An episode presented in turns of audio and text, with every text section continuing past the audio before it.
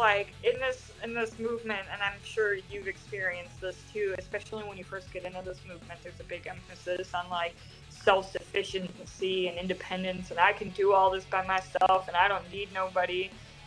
But the biggest lesson that I've truly learned in the last five years um, is that I do absolutely need people, you know, like yeah. people like Kat and even you, like you gave, gave me work in twenty nineteen when everybody else was too afraid to hire me. Well, that work is how I survived, you know, or all the people that donated to me, like, but also just like the friends that I've made, you know, like I, this year, um, there's been some beautiful things that have happened. Well, this year, as in twenty twenty-three, there were some really beautiful things here and there that happened, but it was a really hard year year for me, you know, like it started off kind of turbulent, got better, you know, I fell in love, but the universe gave fucking joke is just like, hi, we're going to give you the most healthy and fulfilling relationship you've ever had. But by the way, he's literally on the other side of the planet ninety, ninety-eight percent of the time. You're going to be lonely as fuck.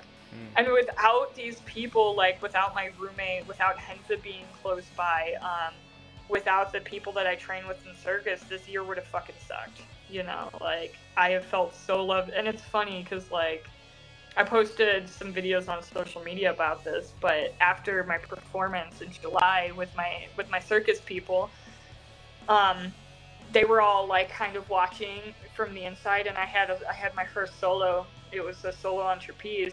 And when I came back in, and they were already doing this for months at like parties and stuff, they screamed, yeah, or Lily, hermana, ya eres mexicana, which means Lily, sister, you are Mexican.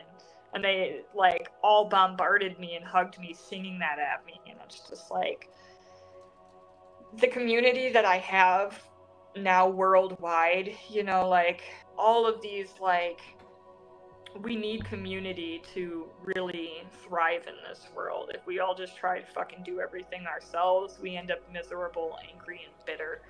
Um, so yeah, I like that you've made this directory, and I like that it's not just a, oh, only if they accept crypto or only this, like, no, if they're good people that do good business and are trustworthy and that, you know, aren't, you know, gonna, you can trust them to know, like, like anybody that I go to my gym with, they could just call and have me deported. Mm-hmm. And they all know my story now.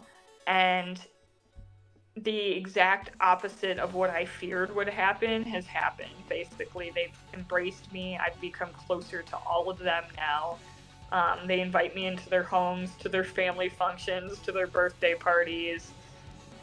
They're coming with me to Acapulco now, so we're going to perform together, and it's just like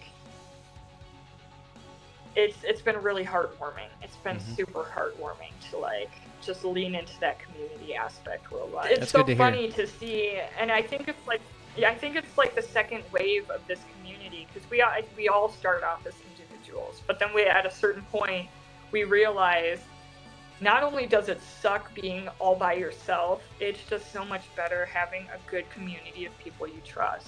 And I know the biggest thing that I've gotten out of being involved in this movement is I have a long list of people that I know for a fact, because I've had to, that I can trust with my life.